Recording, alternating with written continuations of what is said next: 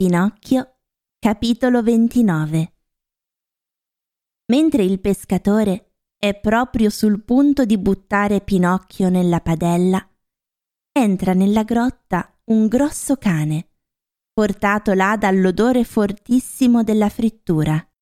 Pussa via! gli grida il pescatore, minacciandolo.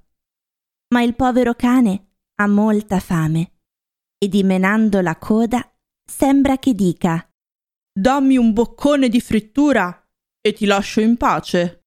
Pussa via, ti dico, gli ripete il pescatore e allunga la gamba per tirargli una pedata. Allora il cane si rivolge ringhioso al pescatore, mostrandogli le sue terribili zanne. In quel momento si sente nella grotta una vocina fioca fioca che dice Salvami, Alidoro! Se non mi salvi, son fritto! Il cane riconosce subito la voce di Pinocchio e si accorge con sua grandissima meraviglia che la vocina è uscita da quel fagotto infarinato che il pescatore tiene in mano. Allora che cosa fa? Spicca un gran salto da terra, afferra quel fagotto infarinato coi denti esce correndo dalla grotta e via, veloce come un baleno. Il pescatore, arrabbiatissimo, prova a rincorrere il cane, ma dopo pochi passi inizia a tossire e deve tornarsene indietro. Intanto Alidoro si ferma e posa delicatamente per terra l'amico Pinocchio. Ah, ti ringrazio tantissimo, dice il burattino. Di nulla, risponde il cane. Tu hai salvato me e io ho restituito il favore.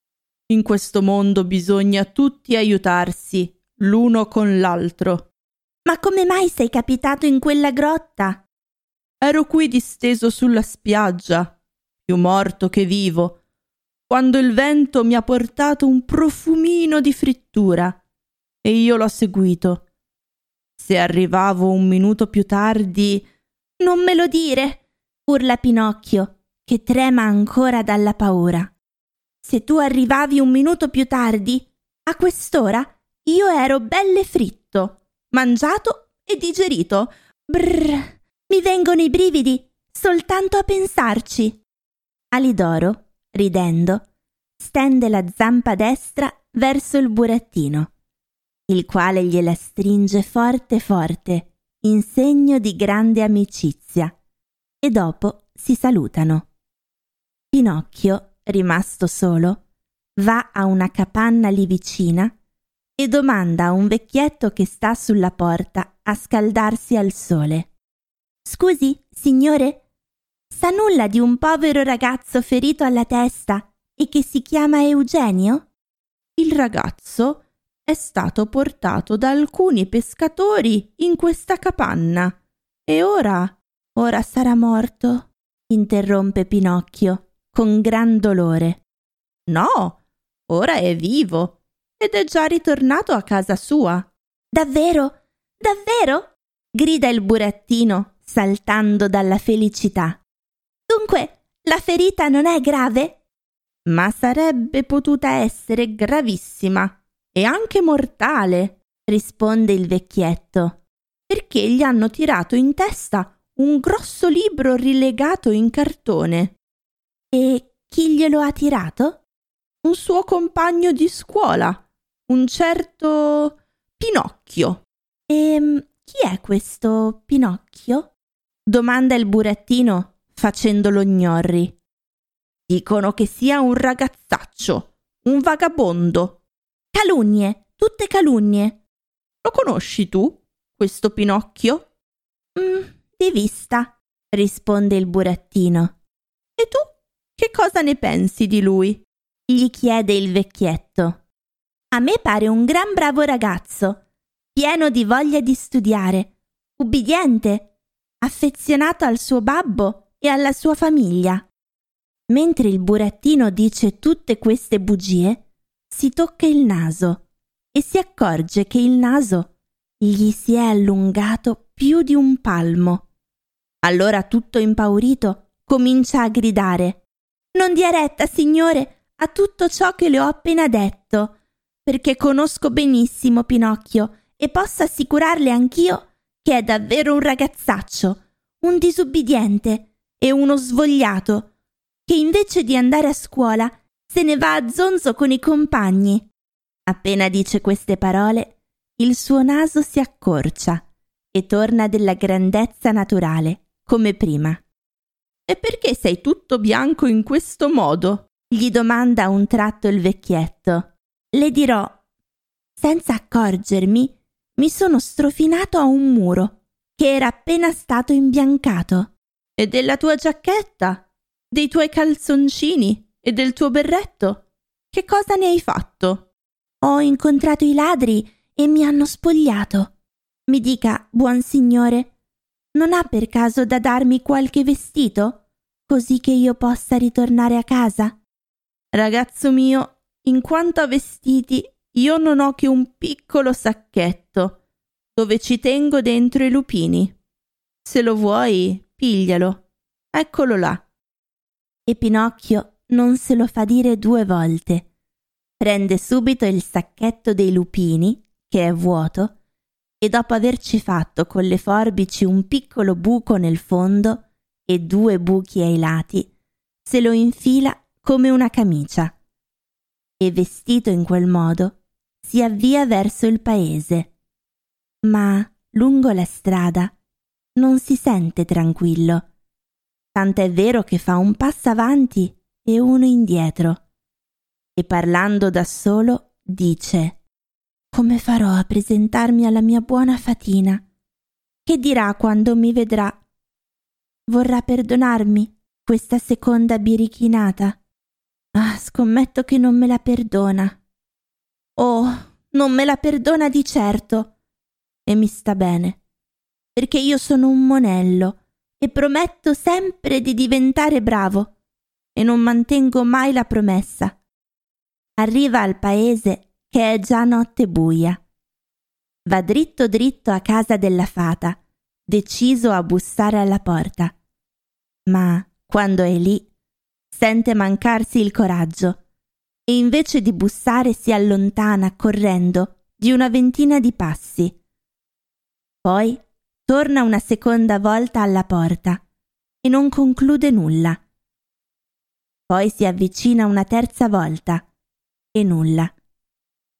La quarta volta prende tremando il battente di ferro in mano e bussa un piccolo colpettino.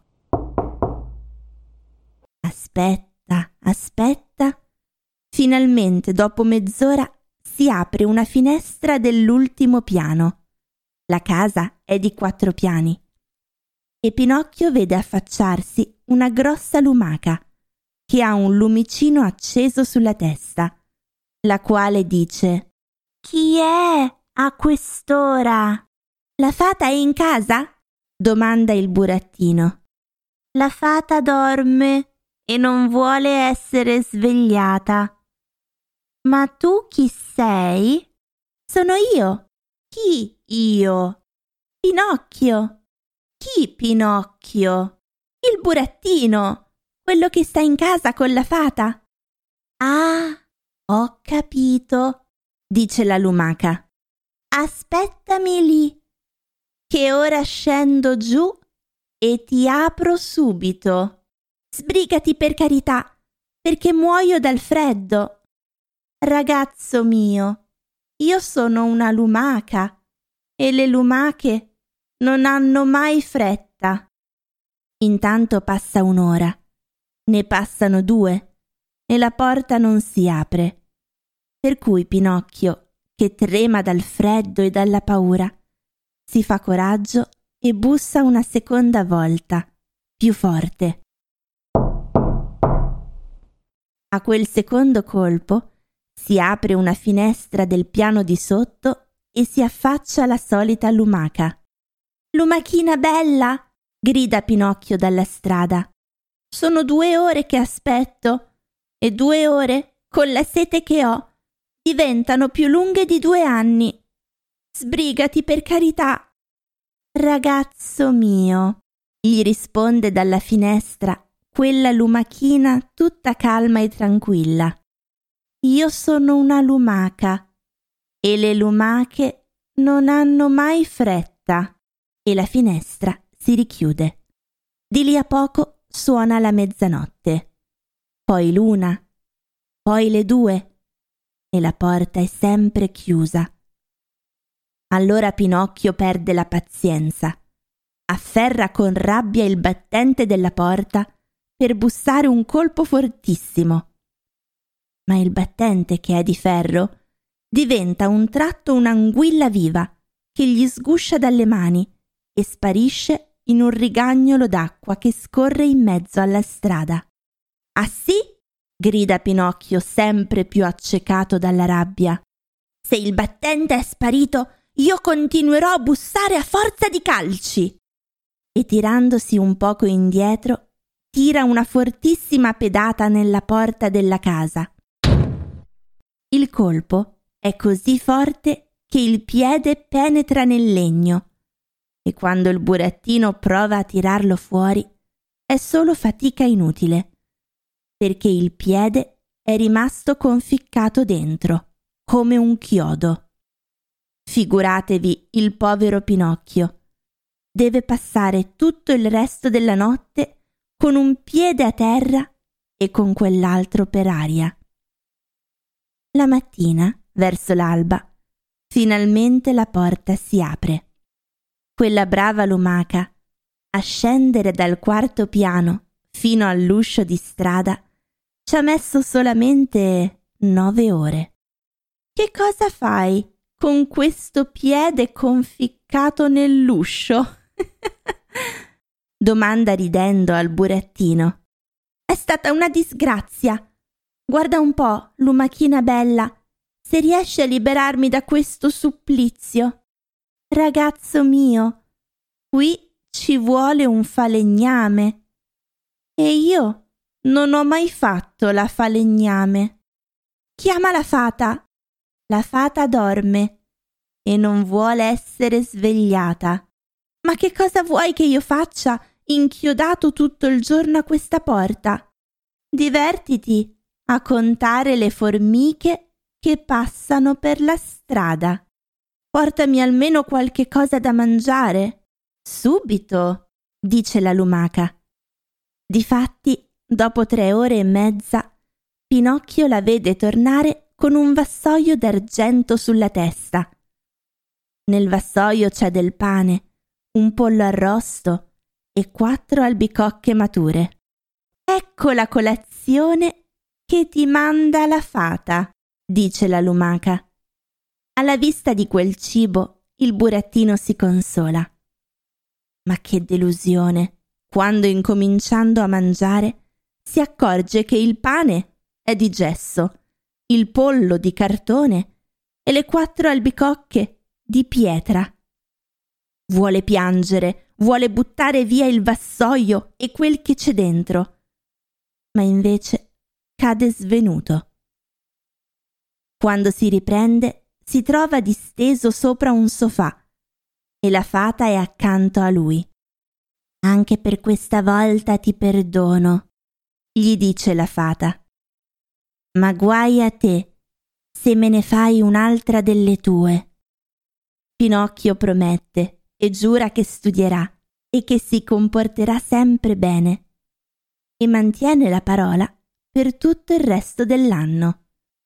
Difatti, agli esami prima delle vacanze, ha l'onore di essere il più bravo della scuola. La fata, tutta contenta, gli dice Domani finalmente il tuo desiderio sarà realizzato, cioè domani smetterai di essere un burattino di legno e diventerai un ragazzo per bene. Chi non ha visto la gioia di Pinocchio a questa notizia tanto desiderata non potrà mai immaginarsela. Tutti i suoi amici e compagni di scuola sono invitati per il giorno dopo a una gran colazione in casa della fata per festeggiare insieme il grande avvenimento. E la fata ha fatto preparare 200 tazze di caffè latte e 400 panini impurrati. Quella giornata promette di essere molto bella e molto allegra, ma disgraziatamente nella vita dei burattini c'è sempre un ma che rovina ogni cosa.